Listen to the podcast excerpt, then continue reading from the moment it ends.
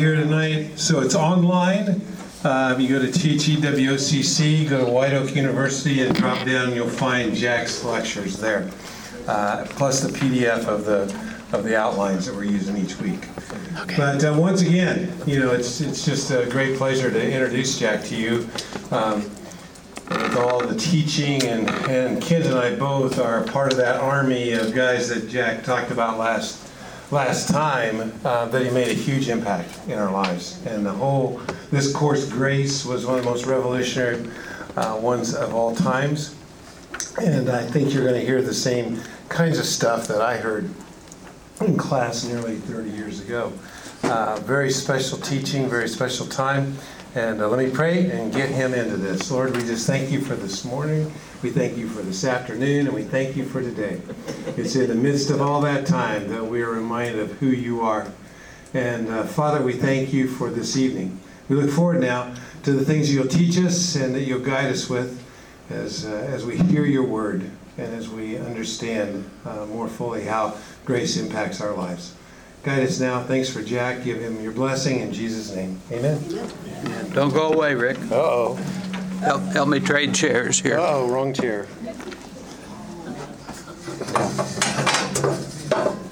Forgot about how that one Not a problem. doesn't work. Yep. I'm just a little boy. I need a little chair. All right, I want you first of all to get out a pencil or a pen. You don't have one, that's okay. As long as there's one at each table, I'll tell you what I want you to do. You all have an outline there. There- There's some space at the bottom of page one. I'd like for you to write two names there, one uh, under the other.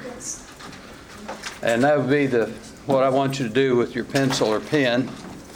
I want you to write the name Jesus first, and under that, write your name. You think you can do that? Share, you can share pens and pencils, because I won't get back to this for a while. Now, the second thing is, after you've written your names, Jesus, and then your name under that, here are two words, and I want you to think about this. Which one of these words goes with Jesus and which one goes with you? All right, the two words are first of all, sin, and the second word is righteousness. And if you don't want to write out that whole word, righteousness, just write RTNS. That's what I do. So those are the two, and you don't have to do that right this moment because it's something I'm coming back to. So, sin or righteousness, which one is yours and which one is Jesus's? Okay, now you're just wondering what trick is he playing on me here now? All right, glad to see you all. This is called the double cure of grace. And we're going to um, skip page one after you get your, the things written there and go to page two. And there's something there about the three uses of the word grace, which we actually talked about last time, so I won't go into detail. I said sometimes the grace word grace uh, refers to the nature of God, uh, an attribute of God. I'm not going to go into that. Actually, the second one is what we talked about uh, last time. We talked about grace as the way of salvation. Grace as the way of salvation, and we contrasted that with what some people think is another way of salvation. And what was that? Law. Law. Hey, you got it. So I'm not going to go back into that contrast between law and grace uh, as such, but here's a point I want to make about grace as a way of salvation. And this is a contrast between law and grace. The way of law is fair, and the way of grace is not fair. And I want to stress that because I think this is one of the main reasons why so many people have trouble understanding the concept of grace. And that is because from the time we're little children, we're taught the virtue of fairness. Everything needs to be fair. You need to get what you deserve. If you don't deserve it, you shouldn't have it.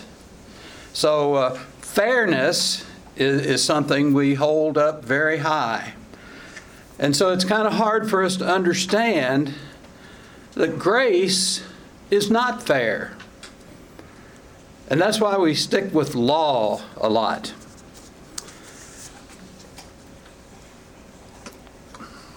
I'm going to uh, talk about a, a, an illustration that I use a lot when I talk about the difference between law and grace and the, the fairness thing. And th- that is that um, grace and law are like two gates into heaven. I like to, this is just an illustration, okay? Don't say, Where'd you get that in the Bible? Uh, because I, I'm just making this up as an illustration. Think of heaven as a huge city. Now, that much is in the Bible, Revelation 21, there is a huge city called the New Jerusalem. But just think of the city of heaven that's got this wall around it uh, that you cannot climb over, you can't go through it, you can't go under it. The only way to get in is two gates. One is the law gate, and the other is the grace gate. And each one of them has its own set of rules as to whether you get to go through that gate or not.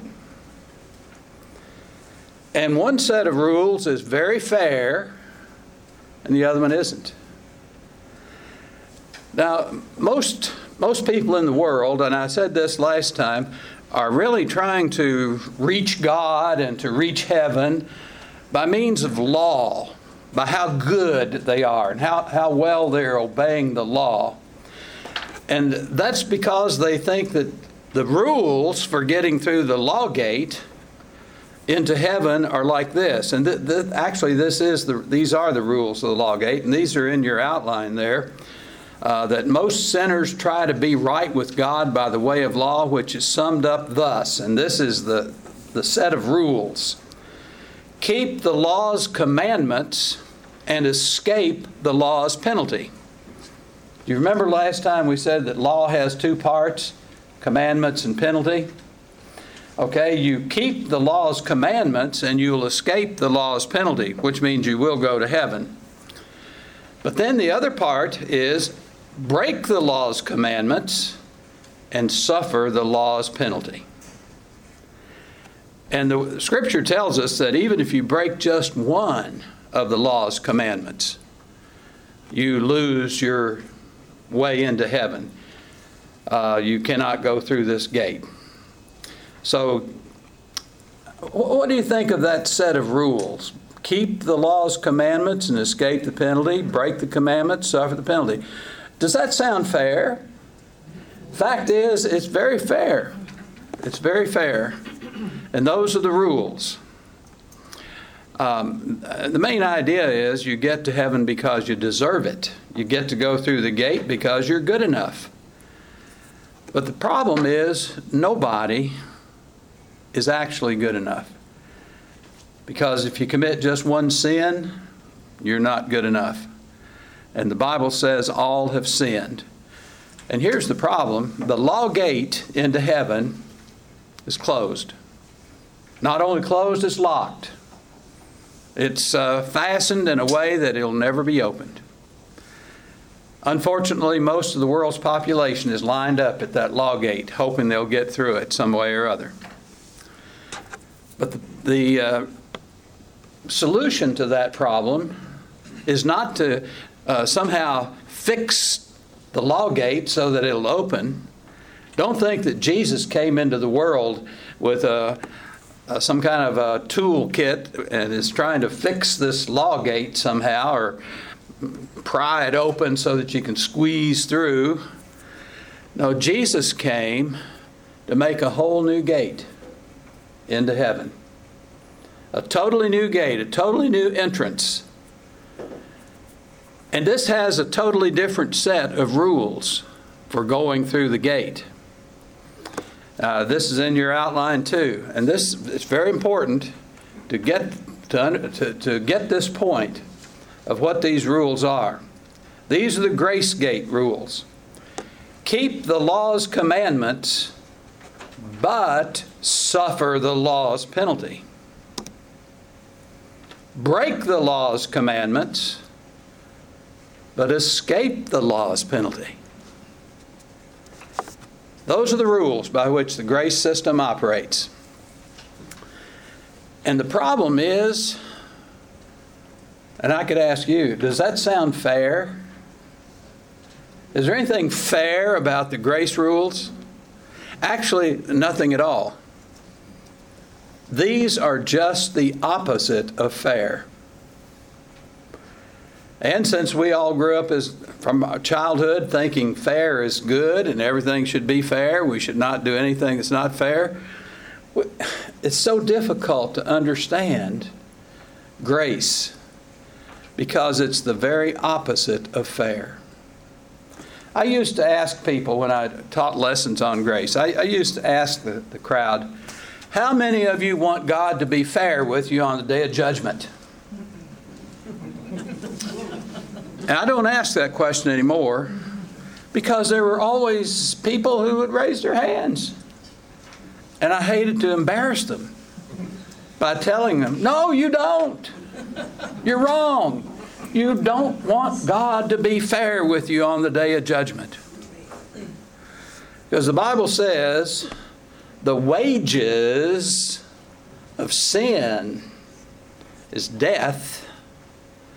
See, wages is fair. But the gift of God is eternal life through Jesus Christ our Lord. So we're talking about uh, not, not something that's fair. It's the opposite of fair. Even though it's so hard to think in other ways. Let me give you this illustration.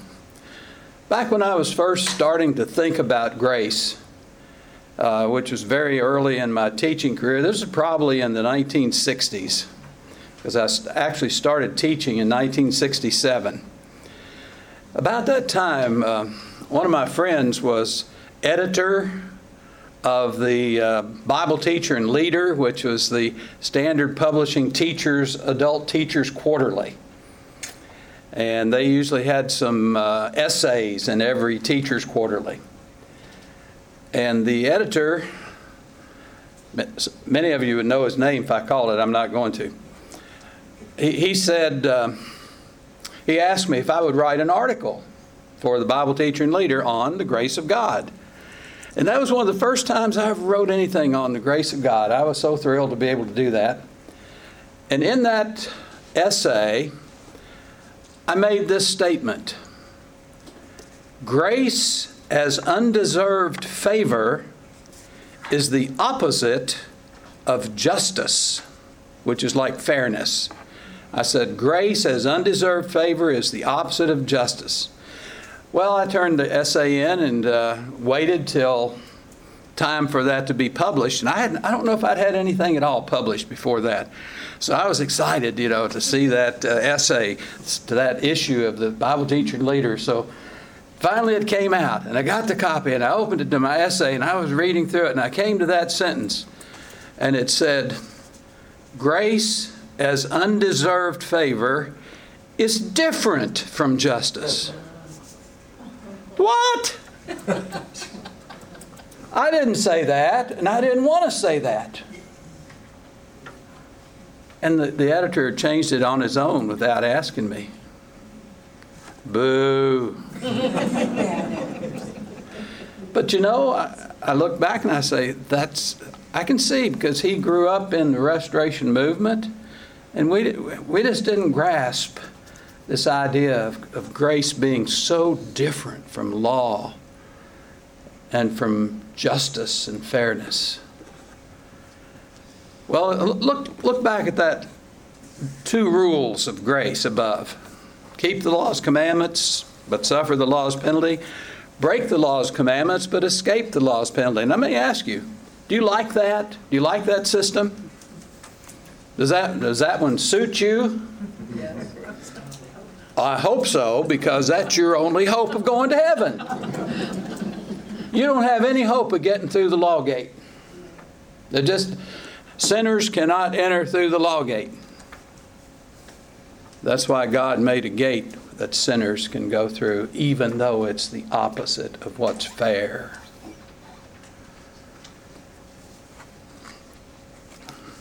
But what about line one?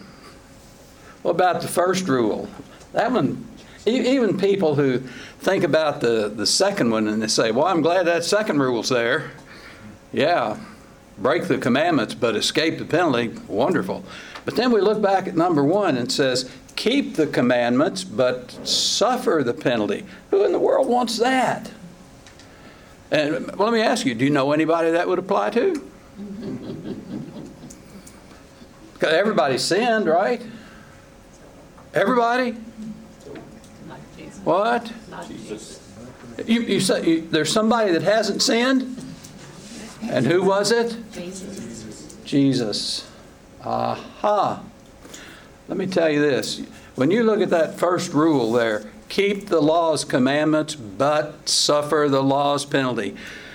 Don't shake your head and say, I wish that wasn't there. Because that wasn't put there for you. That was put there for just one person. The only person that would ever keep all the law's commandments. And that's Jesus Christ, the incarnate Son of God. Jesus is the only person that applies to. And if it were not for that line, there wouldn't be a second line. Because Jesus is what makes the second line possible.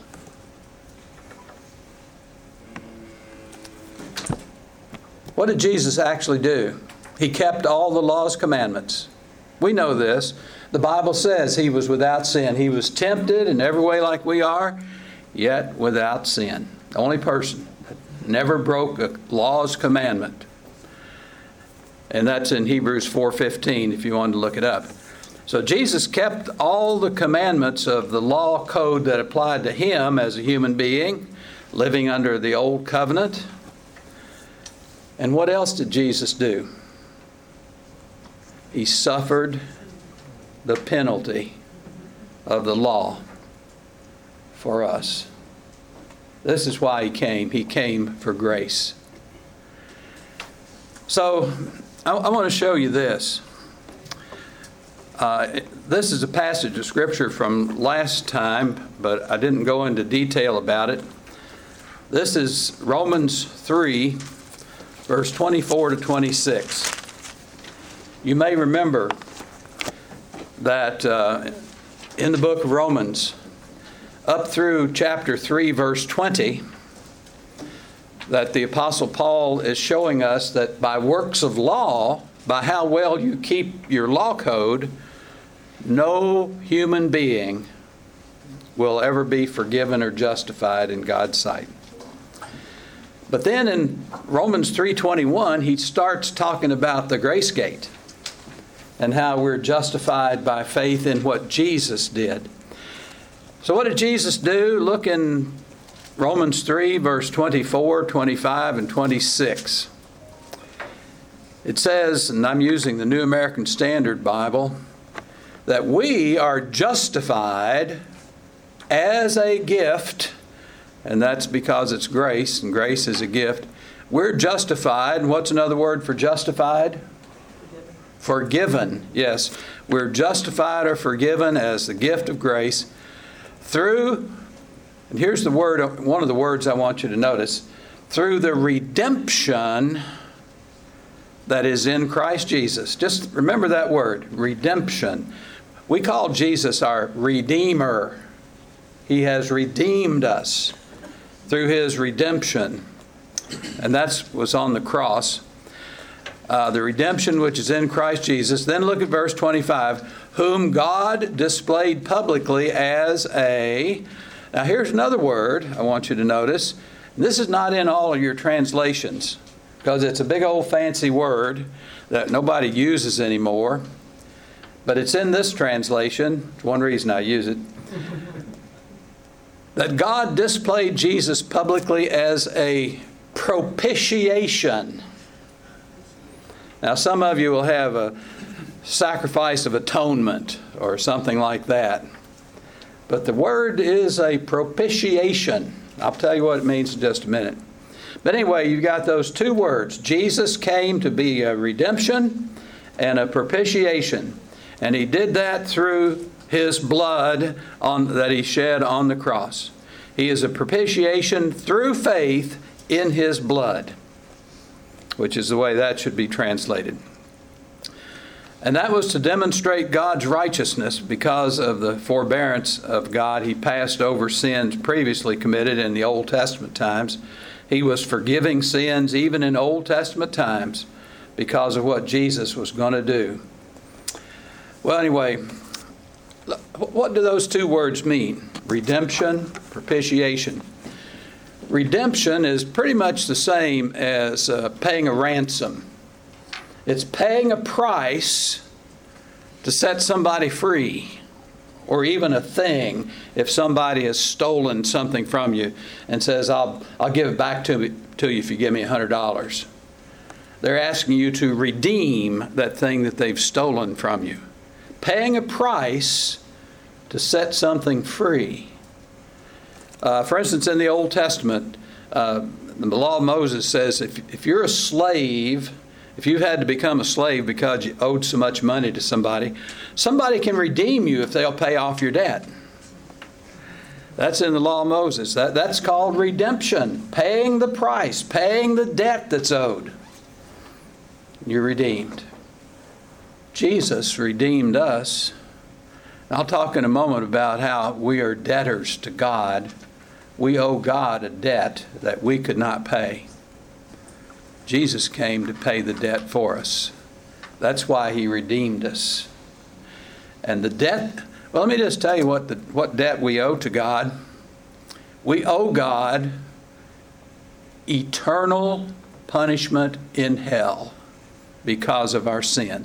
That's our debt. Someday, all sinners are going to be held uh, responsible for that debt except those who are Christians. And the only reason we're not held responsible is because Jesus paid the debt and we have accepted that through our faith in Him. So He paid the debt.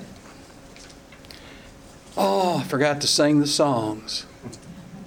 Well, let's sing one of them. Uh, th- this one, I got it written down here so, so I won't forget it. I will sing of my Redeemer and his wondrous love to me. On the cruel cross he suffered from the curse to set me free. Sing, oh, sing of my Redeemer. With his blood he purchased me. On the cross he sealed my pardon, paid the debt, and made me free. Now, what's that song about? It's about redemption. I will sing of my Redeemer. He paid a price to set me free. Now, the other word that's used there in verse 25, propitiation.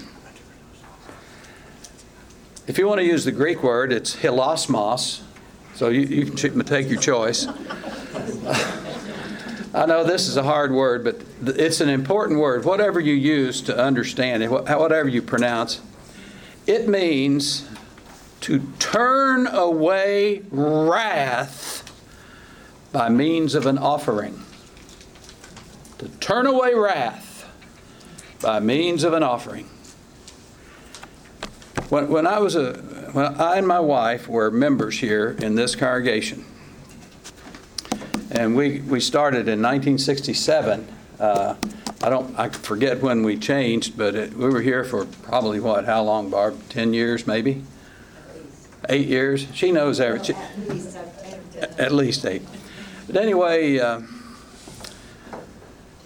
I, I, I, can't remember now if, if I did this or somebody I was talking to did it, but there, there was a um, flower shop in this neighborhood that had a special for husbands.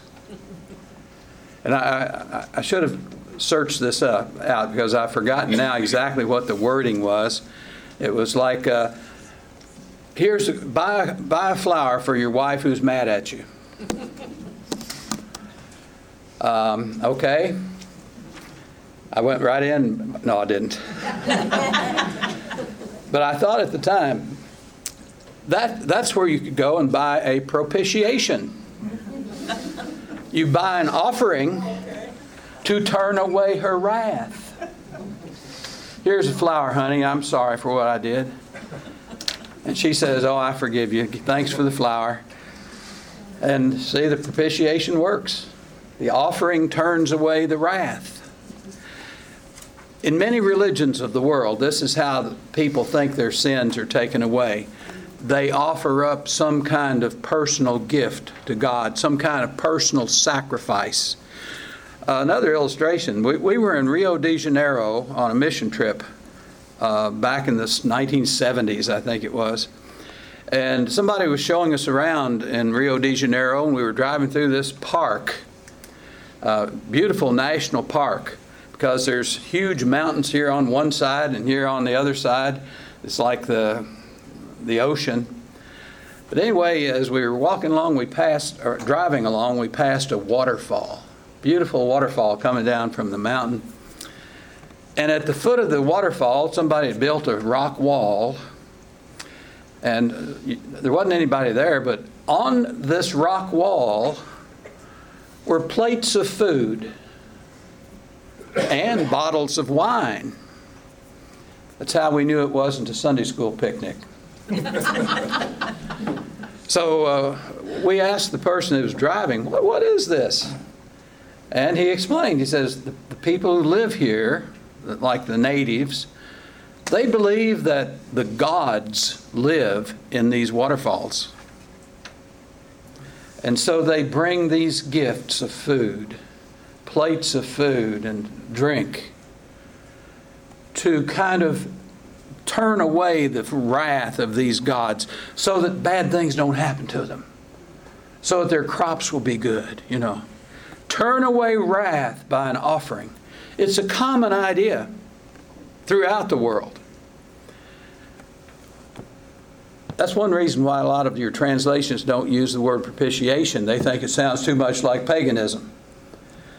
But actually, propitiation is exactly the right idea because that is what the cross of Jesus Christ does. It turns away wrath by Jesus offering up himself as the object of that wrath. This is what the death of Jesus is all about. This is what the atonement of Jesus is all about. He is our substitute. The wrath of God that we deserve is directed toward Jesus. And He takes all of that for the whole world upon Himself.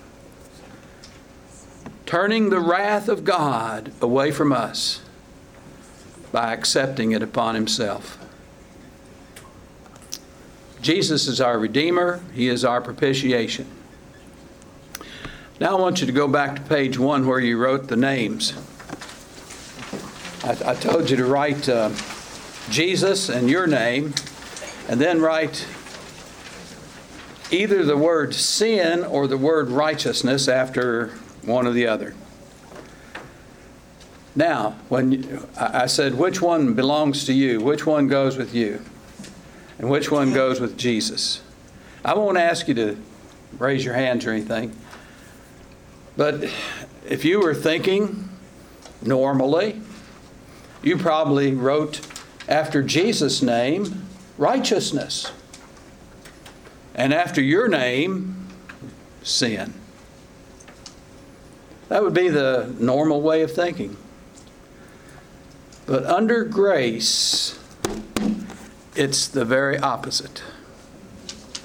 Under grace, Sin goes with Jesus, and righteousness goes with you.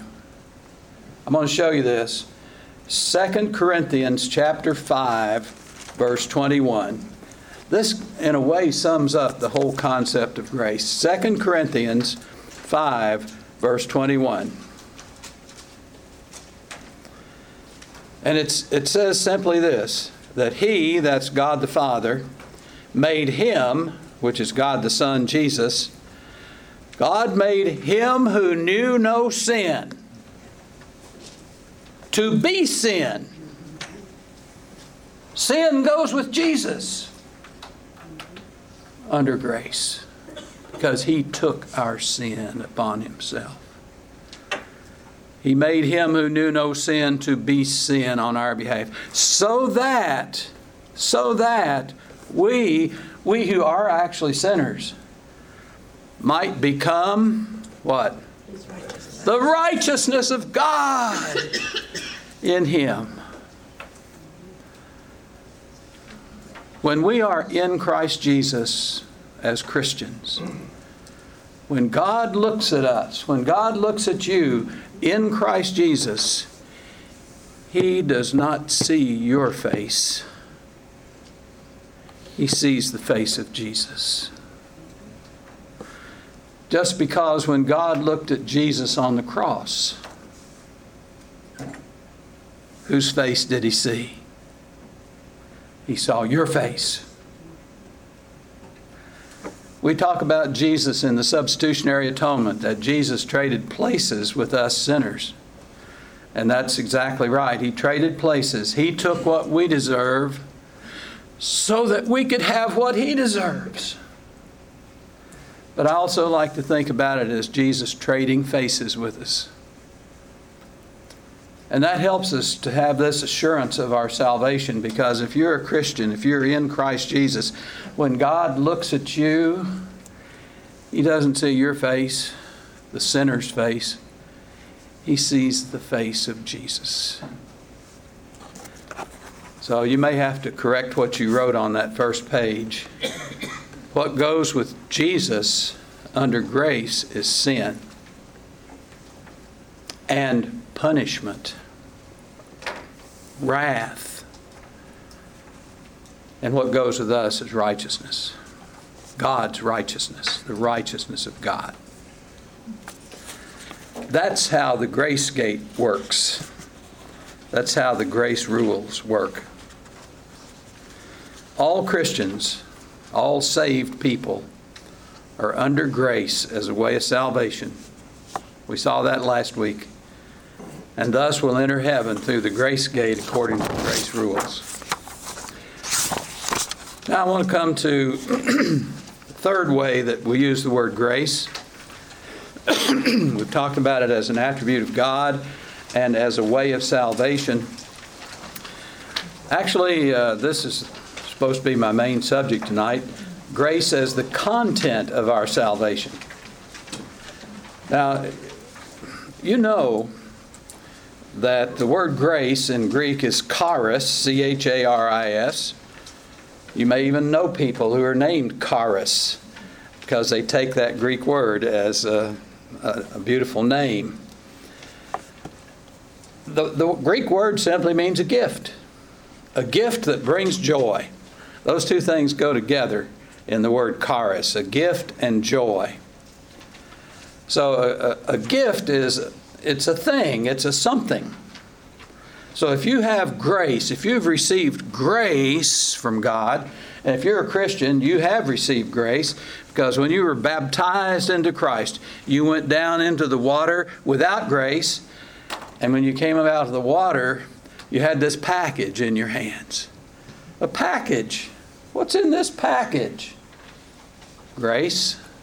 The contents of grace What was given to you in, in your conversion. What is that content of grace? This is where I, I, have been talking for 50, 60 years about the double cure of grace. I actually started thinking about this when I was a student at Westminster Seminary in a preaching class, and I was preaching a, a sermon for class, preparing that. And as I was preparing that sermon, it was actually on Romans 8. Romans 8, verses 1 to 4. That was my sermon for the day. And as I was studying for that, I came across this idea, and I don't know where it was now, about the song Rock of Ages having this line in it Be of sin the double cure, save from wrath. Uh, we know what that is. That's the justification. And make me pure. Aha. That's the other part of grace. Two things justification, forgiveness on the one hand, then the, well, what is this other one that makes me pure? We're going to talk about that one. It's regeneration and sanctification. But we call this the double cure. When I started preaching about this, I, I, I thought, well, if we've got a double cure, it must be curing two things. So I started using the, the term double trouble because I thought that sounds nice. Double trouble, double cure. And it was, I don't know how long it was, till one day in class, seminary class, had a student, probably wasn't you, Bill, but somebody in class says, you know what? Instead of double trouble, why don't you start talking about the double curse? Because it's almost the same word as cure. Just leave the S out. Double curse, double cure. Ah, so I've been doing that ever since. I forget who it was now that told me that. But anyway, uh, I, I like to illustrate the, the double curse this way. Let's say, let's say you're, uh, uh, I'm just talking to the men here now. For, for you as a man, let's say you have a bad temper. You, you just you just got a bad temper. You get you fly off the handle without you know no good reason. And one day you and your wife get in an argument and you just fly off the handle and you get so mad, you just go out the front door, you slam that front door, you go out and jump in your car in the driveway, and you slam that door and you start up the car and you back out into the middle of the street without even looking. Bam. Truck smashes into you. Terrible story. Why am I telling this? well, because almost immediately somebody calls that in and if you were there, you would immediately hear two sirens, two sirens hurrying to this accident. One is a police car. Because when you made that terrible, bad move of backing out into the middle of the street, you broke the law, my friend. You broke the law. You're a sinner.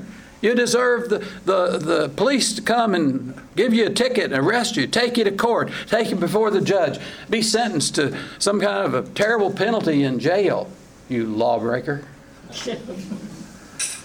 But the other, here, here's another siren coming from the other way, and you looking, ah, ambulance. Because you also broke your leg in that wreck. Two different problems. You broke the law, you broke your leg. Sin does that to every one of us, to our spirit.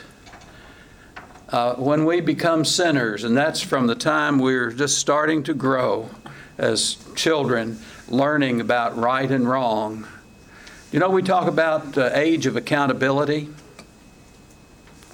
and we don't have a set age for that, but we talk about a child reaching the age of accountability. Let's just say it's uh, 10 to 12 years old. That does not mean that's when a child starts to sin. It's just that he's not accountable yet. The children start doing things that are wrong from early age. That's not because they have original sin, because there is no such thing as original sin. Some people think they, that there is because they don't understand Romans 5, verse 12 and following. I don't know what you all did with Romans 5, 12 and following, but this is where it says, Because of that one man, Adam, everybody dies. Because of that one man, Adam, everybody is counted guilty. Because of that one man, Adam, everybody's a sinner. Remember that? Oh, yeah. Well, most of the Christian world has looked at that passage and all they've seen is what it says about Adam. But that's not Paul's point. He says, yeah, because of one man, Adam, everybody dies. Because of one man, Adam, everybody's condemned. Because of one man, Adam, everybody's a sinner. But his main point is because of the one man, Jesus. All are given life. Because of the one man, Jesus, all are justified. Because of the one man, Jesus, all are righteous. What do you mean, all? All? Yeah, as babies. This passage is talking about two things all babies, and then all believers. First, all babies. The death of Jesus on the cross, which Paul refers to as one act of righteousness, God's righteousness, suffering this redemp or uh, accomplishing this redemption and propitiation. Whatever, listen, listen to the way I'm saying this. Whatever babies would have received because of Adam's one sin is removed from all babies as a result of Christ's one act of righteousness. I don't know why the Christian world has not seen that. They, they want to hold on to this original sin idea. Uh, it answers a lot of questions for them, I guess, but uh, that's not Paul's point at all. In fact, I don't even use the word original sin. I, I, when I read that passage, I use the term original grace. Because every baby is born under original grace because of Jesus. Now, when they reach the age of accountability, they lose that grace and become accountable for any sins that they have started to commit and anything they'll do after that. But not because of Adam's sin. Nobody goes to hell because of Adam's sin. Uh, unless it's Adam himself, and I, I believe he had a chance to repent and be saved, so I'm not going to say that he was. Anyway, because of our own sin, we have two problems the double curse, and this is put upon us by God. Sin makes us guilty. I'm Not going to spend a lot of time on this because we, we went into uh, this some last time. Guilt means you've broken the law. You're in a bad relation, a wrong relationship to the law of God. Please do not confuse guilt with guilt feelings.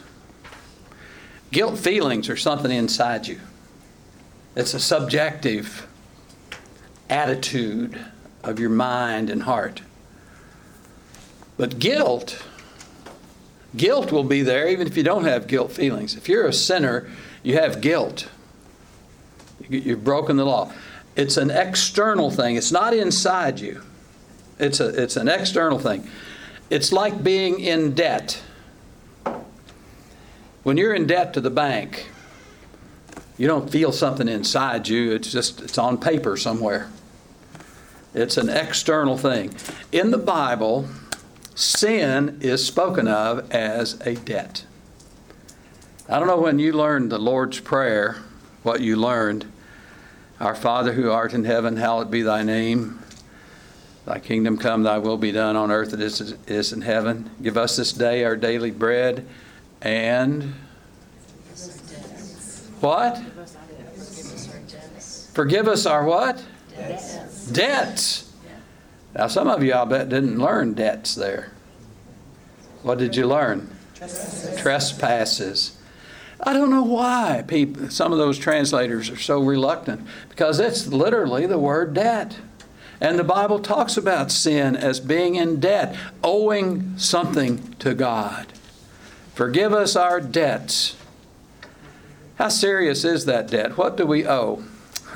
I don't know if you remember this parable Jesus told in Matthew 18 about a king who had loaned some money to some of his servants. The point of the parable is something a little different. It's about forgiveness, actually. But uh, he had loaned this one servant, uh, the actual number is 10,000 talents. And a talent is a sum of money. Now, my Bible footnote says that uh, one talent was equal to 15 years of payment for labor. 15 years of uh, salary or labor payment. Now you multiply that by 10,000, that means this, this poor servant owed the king 150,000 years of wages. And you know, we look at that and we say, that's ridiculous, that's stupid. But I think Jesus' point was we need to realize that the penalty for our sin, what we owe to God, is eternity in hell. That's the debt. Sin makes us guilty, owing that debt. The other thing that sin does, it makes us sick, spiritually sick. And as your outline says, it weakens our wills. We become weak spiritually, and it makes it easy for Satan to tempt us uh, to sin. That somebody in here barking? Uh, never mind. Now, the deal here is this guilt, I said, that's outside of you. That's something on your outside. But this spiritual sickness is on your inside. It affects your heart, your soul, your spirit. Sin makes us sick. Our spiritual nature is corrupted, it's diseased, it's depraved. Yes, we have a sinful nature. Now, that's not because of Adam. We didn't inherit that, but as we were growing up, as we were learning from our sinful parents and from our sinful playmates and our sinful teachers in school, sin is catching like a disease. And children, we all absorbed this, and our spiritual natures became sinful. And the analogy that the Bible uses is the disease of the body. Um, one of the most famous uh, passages on this is Isaiah, not Isaiah, but Jeremiah. Some of you know that I had cancer and uh, took chemotherapy. One of the problems that's left over is called neuropathy. I can't use my hands or feet very well. And one of the problems is turning pages. So uh, you'll have to excuse me on that sometimes. But uh, Jeremiah 17, verse 9 says, and, and this is universal the heart. And when the Bible uses the word heart, almost every time it's talking about the inner man, the soul, or the spirit. The heart is more deceitful than all else and is desperately sick the heart, the soul, the spiritual mm. side of your nature is sick. Well, sinful. Let me read you a passage out of Isaiah. This is in the first chapter of Isaiah, verse 5 and 6. And Isaiah is talking to the Jews, especially here. He says, Where will you be stricken again as you continue in your rebellion? You know, this, Sometimes you read the prophets, you say, boy, those Jews must have been awful wicked. Well, the fact is, they were, most of them. And the prophets just don't, they just are sent by God to try to get them to repent. Why, are you going to continue in your rebellion? And then he says to, the, the, to them, the whole head is sick, the whole heart is faint. From the sole of your foot even to your head, there's nothing sound in it, just bruises and welts and raw wounds, not pressed out or bandaged and not softened with oil. Now, if you just try to picture that in your mind, it's like somebody, some human being's been run through a wringer somewhere and is filled with sores that are just bleeding. The point is, in God's sight, that's what a sinner's soul looks like. That's what this sinful nature idea is. Actually, the New Testament says we're so sick, we're dead in our trespasses and sins. This is uh, Ephesians 2, verse 1. When we were dead in, I want you to notice the next word our trespasses and sins, not Adam's. When we were dead in our trespasses and sins, God made us alive. Dead in trespasses and sins. There are a lot of people in the restoration movement that just don't believe this. They reject that idea that there's a sinful nature in us, and they're very adamant about it. They, and this is a view that's actually called Pelagianism. I won't go into details. It's named after a guy named Pelagius. But the, the view is that if you're talking about sin, you're talking about an action. Only actions are sinful, not people. Well, that view is pretty popular, but it's not biblical. People are sinful, sinners are sinful. Now, I had a passage from the Gospels I wanted to use, but I, it must be somewhere else. Jesus talked to the Pharisees, and he, he said to the Pharisees, You evil people, you being evil, you are evil, he says.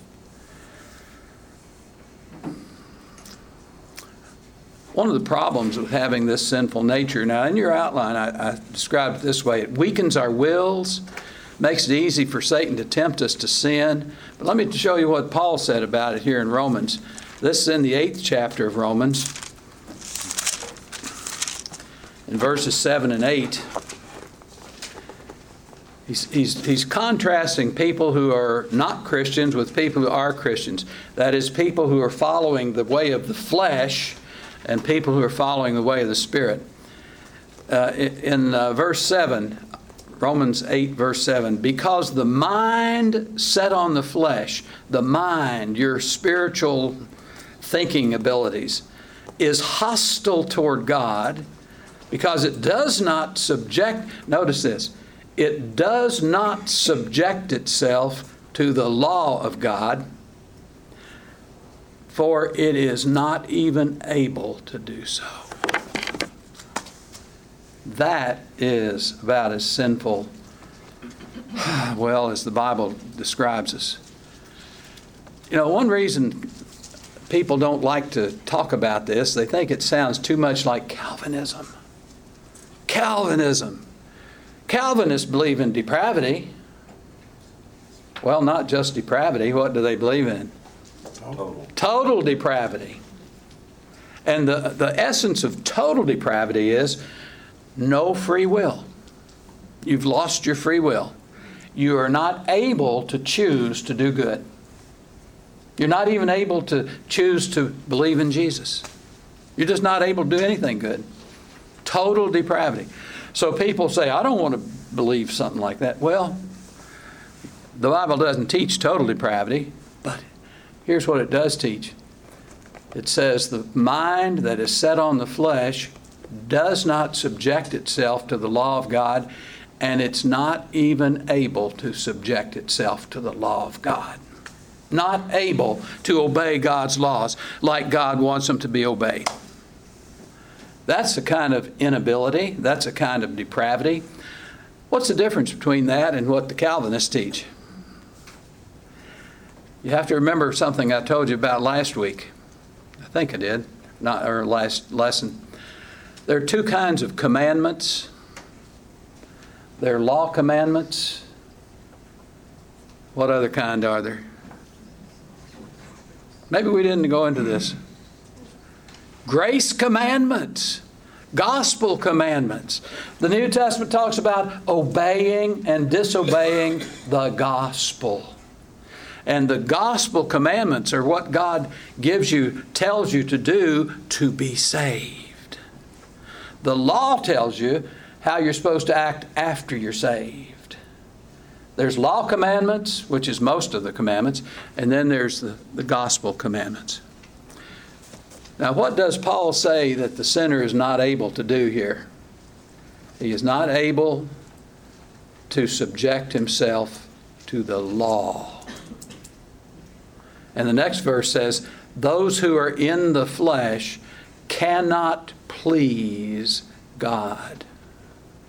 Cannot. That's how depraved we are. But that's not total depravity because Paul doesn't say that the sinner cannot obey the gospel. The sinner can obey the gospel. That's where the Calvinist gets it so awfully wrong. Because the sinner says, or the Calvinist says, sinners can't even obey the gospel. So if, if nobody can obey the gospel, how's anybody saved? Well, according to Calvinism, God picks people out to save them and gives them the gift of faith. I won't go into that, but it's not biblical. All right, double curse guilt, sickness, sin sick. I've thought about writing an article for some magazine about this. Um, a magazine that people would actually read. Um, see, not Christian Standard or not Restoration Herald. I know you all may subscribe, but you don't really read it. Yeah. But I, I'm thinking of a magazine like the National Enquirer. You know, one you pick up at the grocery store at the checkout, because all you all you need is a fancy title, a, a, a title that'll catch people's eyes. Ooh, I want to read that. So I'm going to write an article on this double curse, and I'm going to say, Preacher confesses, I'm in trouble with the law and I've got a bad disease. Signed, Bill Custer. or maybe Kent Oder. but that's, that sums it up, really. This is the double trouble, the double curse. I'm in trouble with God's law. I've got a bad disease. This is where grace enters. God gives us grace to solve both of these problems. How does He solve the guilt problem? This is, this is the justification or the forgiveness of sins. Because what, what did Jesus do when He was doing this work of redemption and propitiation? Paying our debt. Paying our debt. So that we don't owe any debt now. We don't owe any debt. There is therefore now no condemnation to those who are in Christ Jesus, and that's because we're justified. We're forgiven. I told you last time that uh, forgiveness or justification is a law court thing. Justification is uh, what a judge says when there's a criminal that's when a, when a, criminal well i shouldn't say it this way it's what a judge says when either a good person or a bad person standing before him. Ju- uh, a judge can say okay you're guilty and you're going to jail or he can say no penalty for you. Now that's what he'll say to any innocent person. No penalty for you. So innocent people are justified. They should be anyway. But even if we're guilty God looks at us and says, No penalty for you. Why not? Because Jesus paid it. We don't owe it anymore. And we, we've got to let that sink in. See, being justified or forgiven, that's not a change inside of you, it's a change in your relation to the law of God. Or more specifically, I like to think of being justified or forgiven this way it's a change in the very mind of God Himself. Because when he when you come up out of the waters of baptism with that package of grace in your hand that's got justification in it or forgiveness of sin, when you went down into the water, God was looking at you as a guilty sinner. But when you come up out of the water, it's changed in God's mind. You're no longer looked at. God is no longer looking at you as a guilty sinner. He's looking at you as forgiven by the blood of His Son, Jesus Christ. It's a change in God's own mind. I, I told you last time that we should use the word forgiveness more precisely. It's not just sins that are forgiven. What else? You, the person. The person is forgiven. You are a forgiven person. Even though there are sins in, still in your life, even though there's sinful nature still in your life that hasn't been removed yet, you're a forgiven person. We are in a state of forgivenness. Now, I've, I only have two hours left. I think I can finish. The second gift, actually, I wasn't going to take a lot of time tonight on this anyway, but I'm going to ask for at least five more minutes. The second part of this gift that you have received when you come up out of the waters of baptism, and I'm going to talk about baptism next time. That'll be a large part of what I'll talk about. God, in that act of grace, gives us the gift of regeneration. It's another word we don't use very often. We don't talk about being regenerated. But the Bible does. And what it's about is well, let me ask you this. Have you ever been sick physically? Aha. Of course, we all have. What do you do when you're sick? Go to the doctor. And the, the doctor either gives you medicine or tells you to do these exercises or says, got to operate. The, the doctor's going to do something. You're going to do something to heal your sickness. When you accept the gift of God's grace, God is doing something to heal the sickness of your soul. At least He's starting the process. And that's because in, in the gift of grace, God gives you the gift of the Holy Spirit. The gift of the Holy Spirit to be a presence indwelling presence in your very body, in your heart, in your life, in yourself. The Holy Spirit comes into you like a doctor and immediately begins a healing process on your soul. This is something, this, we, we sometimes just don't think about this very much. But this was not given to people in Old Testament times. That part of grace, for some reason, God withheld until the day of Pentecost. The day of Pentecost, as described in the second chapter of Acts, when the new covenant began, when the church began, from that point on, this second part of the double cure has been given because it has to do with the gift of the Holy Spirit as something new. Uh, I've had more time. We, uh, we talk about the Old Testament teaching, which says, where God says, I'm going to do something new one of these days. It's uh, Isaiah 43 and 44. Uh, if you want to look it up, 43, 19, and 20. A new thing, he says. And verse chapter 44, verse 3 and 4, it's the Holy Spirit that's this new thing. When the Holy Spirit comes, there is a change that takes place in our soul, in our spirit, where the sinful nature is, where that disease and spiritual death is, where we're dead in trespasses and sins.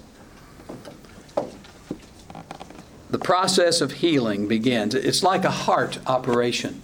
One of the passages in the Old Testament is Ezekiel 36, verse 25 to 27, uh, where um, the prophet Ezekiel, and I think it's a messianic prophecy talking about the new covenant age, it says uh, when the Holy that God's going to give the Holy Spirit, and in that gift of the Spirit, He's going to take out your old heart, the heart of stone, and He's going to replace it with the heart of flesh.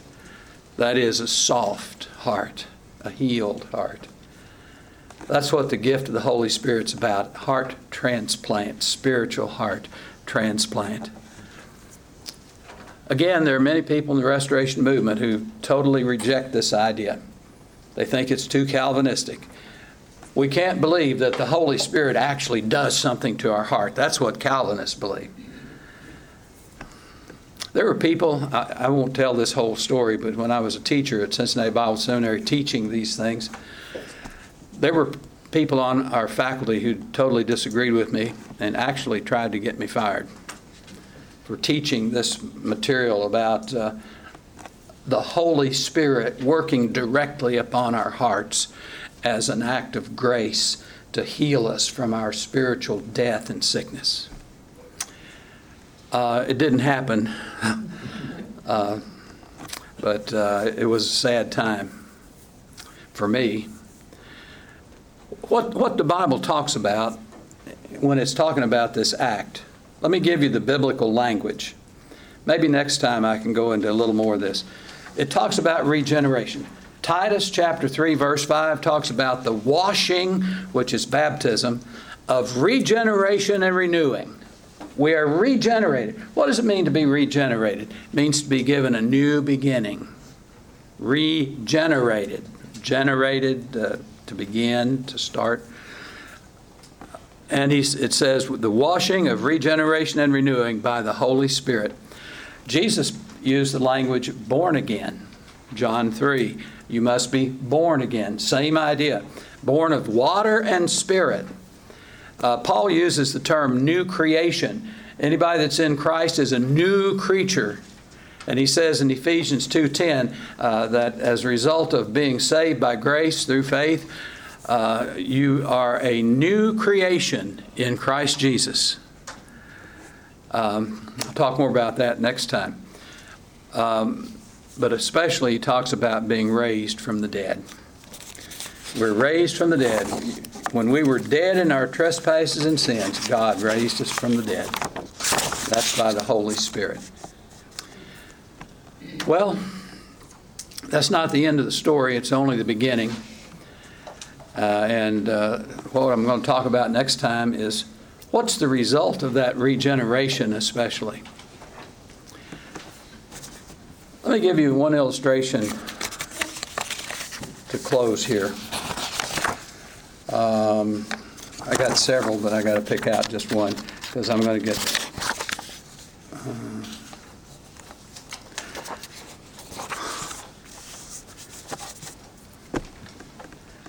want to tell you about the man who had the dream. I got to tell you that because it goes back to the gate, gates into heaven. This is in my book, Set Free, which is all about grace. This is the big book on grace. You're getting the little one uh, when you get that one back there. But I saw this illustration many years ago. It, it's, uh, pardon me for not being able to.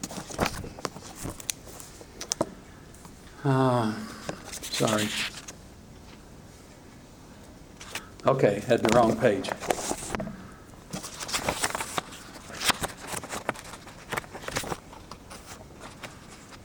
Okay. Okay, th- this is this is what I first saw in a church newsletter. And it came by mail, paper newsletter. That's an ancient thing. It, this is a story about an active, dedicated, hardworking church member who dreamed, it's a dream, that he had died after a long, satisfying life. As he approached the gate of heaven, he noticed a sign posted there Entrance requirement, 1,000 points. Oh, the man looked a little bit worried. He walked up to the angel guarding the gate and he said, hmm, That requirement sounds pretty high. Do you think I might have that thousand points?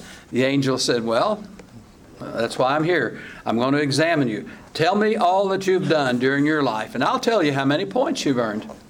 Oh, said the man enthusiastically. Well, I was immersed believer in Christ for 32 years. I taught a Sunday school class for over 12. I was a youth chaperone when they needed me, and I was a regular member of the praise team. the angel says, That's wonderful. Now, let's see, that's worth uh, one point. The man suddenly became very pale and began to perspire. But he went on. He said, Well, I tithed all my income, sometimes gave more. I served as an elder in the church. I served on the finance committee and the building committee. I attended every work day. I mowed the grass. I did repairs and so on. I, he looked expectantly at the angel who smiled sympathetically and says, That's great. That's worth another point. Now you've got two. The man looked like he was going to go into shock. He spoke rapidly with a sense of desperation. I invited a lot of people to church and went calling with the preacher, won people to Christ. I supported the camp program, never cheated on my income tax. The angel tried to speak encouragingly and said, That's quite a good record of good works. That's worth another point. Now you have three. The poor man's face sagged with futility. His shoulders drooped, seemed resigned to his fate. He says, I might as well give up. I don't think I could ever be good enough to get into heaven. In fact, it seems impossible for me or anybody else to get in there without the grace of God. Ah, said the angel. Now you're talking. That's worth the other 997 points. That's when the man woke up from his dream. His bed was soaked with perspiration, but he had a smile on his face and a whole new outlook on the Christian life. I never use that illustration anymore without changing the end. Because I don't like the idea that he had earned three points worth of heaven. and grace just covers what he had not accomplished himself. So I've changed the end. All right, I, have changed it twice actually, but here's the way I do it now.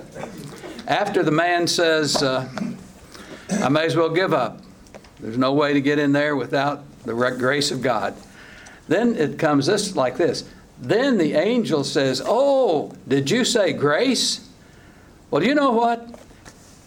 You're standing at the wrong gate. This is the law gate. That's where you need the thousand points. Look, look over there. Do you see that other gate? Do you see those people lined up there? That's the grace gate. You don't need any points to get in there because under grace, heaven is free. All right. I got enough to go another hour, but uh, let's uh, let's see what we got here. This is question and answer time.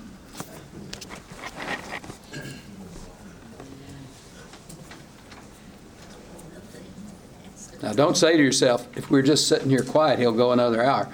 I'm not going to do it. Any questions?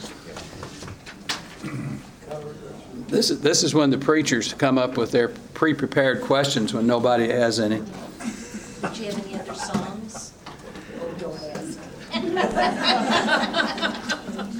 Oh, we could sing again, uh, I am not under law, I'm under grace. It was grace that rescued me. It was grace that set me free. I have sought, I have found a hiding place. I am not under law, I am under grace. We learned that one last week. What's your question? What we got? Okay. Uh, It's not exactly a question, but it's, uh, it's an illustration I use when I teach. And uh, John 3, where it talks about being born of water and the Spirit.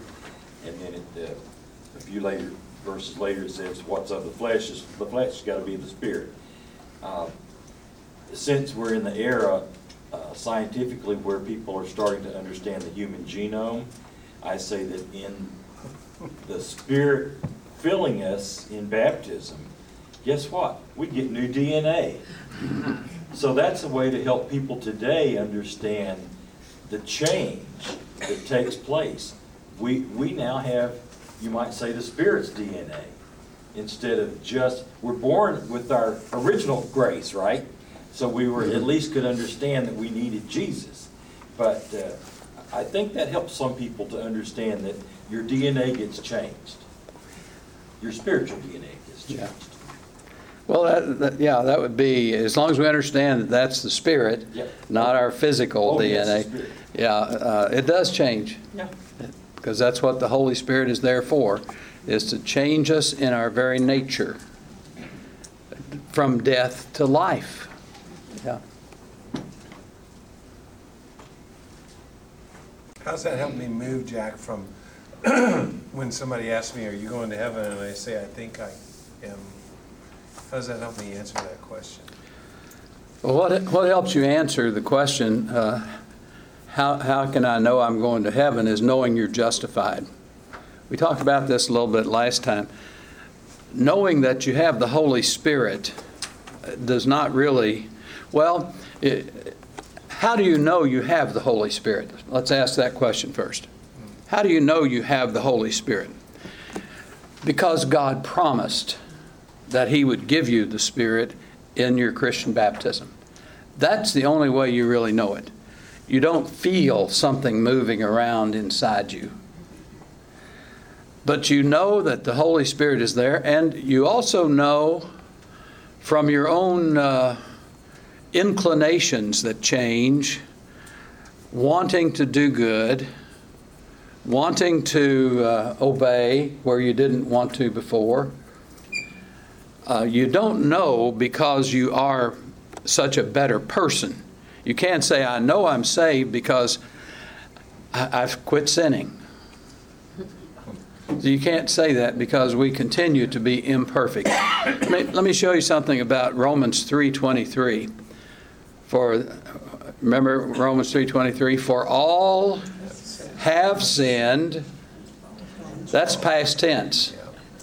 And the next part is present tense. And fall short of the glory of God. We still fall short of the glory of God. Uh, so it's not just past, but that we were sinners. We're still sinners with a sick nature that's under healing. And uh, every day we have the need for uh, confession of our sins to God and renewing of our knowledge that He is forgiving us. Uh, maybe this would be a good time to go into 1 John 1, verse 9. There are a lot of people who cannot accept that they're saved because they don't understand 1 John 1, 9. Um, 1 John 1, 9 If we confess our sins, he is faithful and righteous to forgive us our sins and to cleanse us from all unrighteousness. A common idea in the restoration movement is that baptism is for the forgiveness of sins. Right? I hope it's a common idea because it's biblical. I hope that's what you believe and teach here. I hope that's what you personally believe, because that's what the Bible teaches. Uh, Acts 2:38, repent and be baptized, every one of you, in the name of Jesus Christ for the forgiveness of your sins. But also common in the restoration movement is the idea that when you are baptized, you are baptized for the forgiveness of your past sins only. Only for the sins you've committed up to that point. So that when you come up out of the water of baptism, boy, you're, you're pure and clean and there's no sin on you, and it's like you're an angel. For a while, until until you sin again.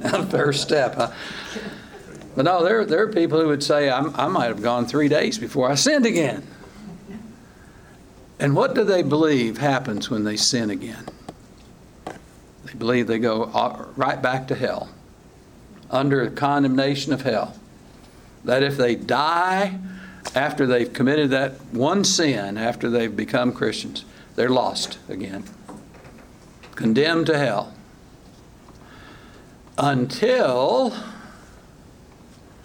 they obey this verse in 1 John 1 9. If they confess that sin and pray to God for forgiveness, confess and pray. They say, we've got to do that. Confess and pray. And then you get cleaned up again. You're pure and uh, angelic again. Nothing wrong with you. Totally pure, forgiven, white as snow. Until you sin again. So you just can't jump back in the water. No, no, you don't need the water. You just need to confess your sins. That's what he says here. So that's the way this passage is taken. Confess your sins. Confess that, that specific sin, and then God will forgive it, and you're okay again until you sin again. And then you go back. It's a back and forth and back and forth. Somebody last time told me that he uh, knew some people who believed this, and uh, they that this was a, actually a Church of Christ preacher. You want to tell me that? Yeah. Uh, not from not from Ohio, but from Texas, I believe. That uh, he believed that if a person was a Christian and baptized, he was totally pure, and if he went for several days, he'd be okay. But if if w- he committed one sin, if he looked at a woman and lusted after her, I think he said that would send him to hell at one sin un, unless he stopped and confessed it, repented, and prayed for forgiveness of it. I, I've thought about that a long time, and I, I don't believe that's what John is talking about here. Uh, that is one of the main reasons why Christians in the churches of Christ don't have assurance of salvation. Because they don't know really if they've sinned in the last hour. And maybe, maybe there's something they've done and they're alienated from God again. So they, they just they don't know where they stand before God. Or they might commit a sin and know it's a sin, but they just don't get around to confessing. And maybe they'll die in the meantime. So there's no real assurance of salvation. Here's what I believe John is talking about when he says, if we confess our sins. I, I say, look at the verse before that, and look at the verse after that. Here's what he says in verse 8 If we say that we have no sin, we're deceiving ourselves and the truth is not in us. But then, he, and then's when he says, if we confess our, excuse me, if we confess our sins. Then in verse uh, 10 he says, if we say that we have not sinned, we make him a liar and his word is not in us. So verse 8 and verse 10 are the opposite of verse 9. So, what do verse 8 and verse 10 say? Verse 8 and verse 10 are talking about somebody who says, I have no sins. I'm not a sinner. I've not committed a sin. I, I'm okay the way I am. The person who says, I have no sin, I have not sinned. So, what is verse 9? But if we confess our sins, I think the point there is not lining them up and confessing them to God one by one, but confessing to God that we are sinners. And that this is something we confess even if we're not thinking about a specific sin. We always make that confession. It's part of who we are. I think I said last time that there are three things you can identify yourself as you're a creature, you're a sinner, and you're a saint. Forgiven sinner. I, like to use the uh, parable of the Pharisee and the tax collector to illustrate what I'm saying here. What is, what is this parable? This is in uh, Luke 18. Let me just show you what he says. Luke 18, Pharisee and the publican, as we usually say. Jesus says, this is Jesus, two men went up to the temple to pray. One is a Pharisee, the other is a tax collector. The Pharisee stood and was praying this to himself God, I thank you that I am not like other people, swindlers, unjust, adulterers, even like this tax collector. I fast twice a week. I pay tithes of all that I get. I, I, I think that's the man John is talking about in verse 8 and verse 10. I don't have any sins. But then Jesus says, But the tax collector, standing some distance away, was even unwilling to lift up his eyes to heaven and was beating his breast. Let me ask you this what sin did the tax collector confess? What sin did he confess? This isn't a hard question. None. He didn't confess any sins. What did he confess? That he was a sinner. He said, and this is the way Jesus put it, he lifted up his, uh, unwilling to lift up his eyes, beating his breast, says, God, be merciful to me, the sinner, the sinner. And Jesus said, that's the man that went home justified rather than the other. It's not that he came in there with a specific sin that he knew he had to confess or he would be lost until he confessed it. He was simply acknowledging who he was. And that's, that's how we know we're saved, if we can confess like this man. It's not whether we've gone through a certain procedure, uh, a certain ritual of confession, but if, if we know uh, always about ourselves as Christians that the only reason we're saved is because we're under the blood of Jesus Christ, because we are sinners. God, we're sinners. So that, that's part of the assurance of salvation. Yeah. It's not because of how good we are. I don't want to put it this way, but how bad we are. No, no, no, no, it's because we know we're bad, and the only reason we can be saved is because we're trusting in the blood of Jesus. When when you mentioned the age of accountability, what makes us accountable? Uh, I'm glad you asked that question uh, because I, I will actually tell you this illustration that happened here at this church long enough ago that uh, none of the preachers here would be responsible for it, I think. But I remember when uh, the invitation hymn was offered once, a little girl, about five years old, came forward. And the youth minister at that time, I, I don't remember who it was, he took the confession. And he's, he asked one question Why do you want to be baptized? And her answer, I'll never forget it, in her little childish voice Because I love Jesus. I love Jesus. So she's being baptized. Uh, I don't know, I hope that wasn't somebody that's here tonight. But um, age of accountability does not, does not necessarily involve anything about Jesus. It's not what you know about Jesus, it's what you know about yourself. It's what you know about God's law.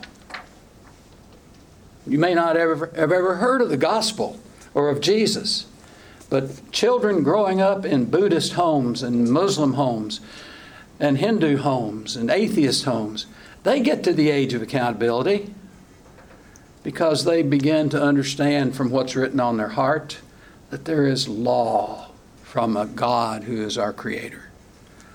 The age of accountability actually depends on how well, uh, when, we, when a child starts to understand that there's such a thing as law and such a thing as the lawgiver, and that we're under the law of God and must answer to Him. And this is something that comes Romans 1 and 2. This is very important from Romans 1 and 2.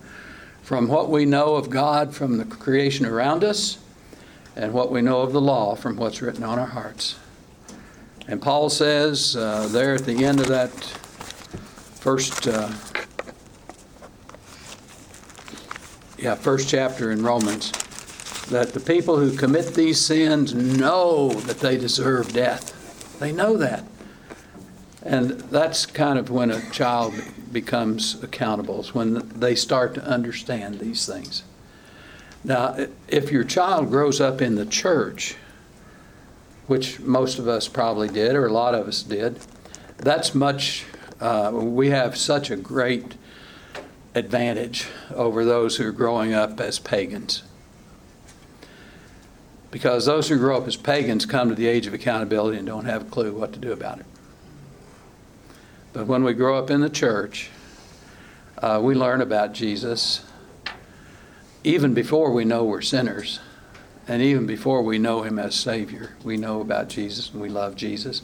But we don't reach the age of accountability until we can know Jesus as Savior from sin. Okay. Any question about that? No, I have another question. Well, I have two. One's a statement. In addition to you knowing your business, you can sing. Me, me, me, me. Yeah. Okay, when we say the Lord's Prayer in unison, I have your version of the Bible too, as well as all the other ones out there. Do we use that, or do we use the NIV where they removed the ending of the Lord's Prayer? Most, most modern translations remove the ending. Not, it's not just what I've got or what the NIV, most of them do. And they base that on uh, new uh, discoveries in the area of New Testament criticism, and that's not my expertise. But whichever one you have in your pew, use that. Uh, use whatever the preacher says, um, with or without the ending because we don't really know for sure whether that was in the original. Some people are dogmatic about it. Uh, to me, sometimes you just you can't make you can't be sure about it. I'm fine to use it or not to use it. Um, In Second Peter three eighteen, it says, uh, it encourages us to grow in the grace and knowledge of our Lord Jesus Christ. Yeah, How does one grow in grace? by being at a meeting like this, by understanding more of what it means, by allowing the Holy Spirit to take over more of your life, so that you are not just receiving one dose of medicine in your baptism, but so that you're actually being more and more healed as you grow as a Christian. It's making sure that uh, you are faithful in your church life, things like that, yeah. Growing in grace, growing in knowledge too, the, the two go together actually.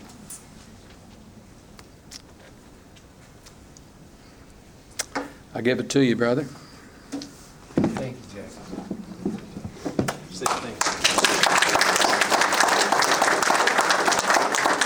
Thank you for being here this evening, and uh, if you have other questions, you can stop up in. He'll be here for a few more minutes. But thanks for being here tonight. Thanks, Kent, for setting this up. And uh, have a great evening.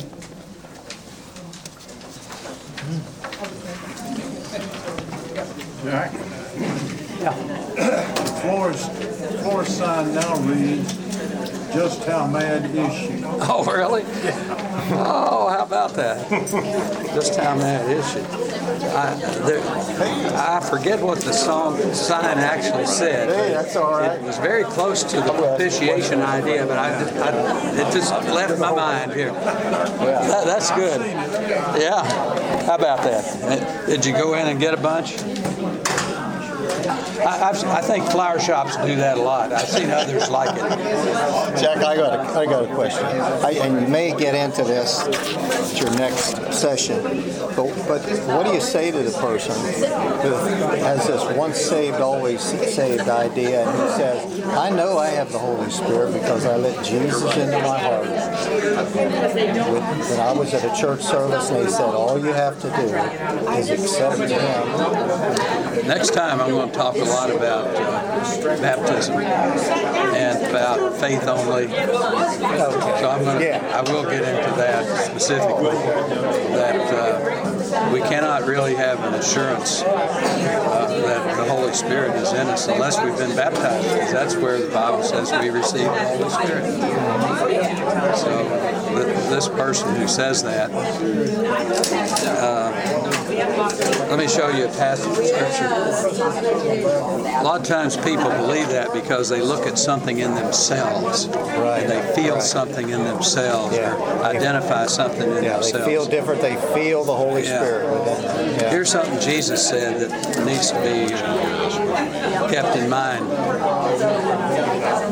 Um, Not everyone who says to me, Lord, Lord, will enter the kingdom of heaven, but he who does the will of my Father is in heaven. Many will say to me on that day, Lord, Lord, did we not prophesy in your name? In your name cast out demons? In your name perform many miracles? These are things that they have done, things about themselves. And Jesus says, Then I will declare to them, I never knew you. Depart from me, you that work lawlessness. Because they haven't obeyed the will of the Father. They're just looking at themselves, something in themselves. That's Matthew 7 23, uh, 21 to 23, where you, the Word of God, you see, he's pointing to the will of God, and the law of God. Are we, have we obeyed that, or are you just looking at things you have done? and Think that's a sign. He says that's not the sign. Will you get into uh, also about losing one's salvation? What- um, Once in grace, always in grace? I've got a place for it in my outline. If I don't get to it, you ask.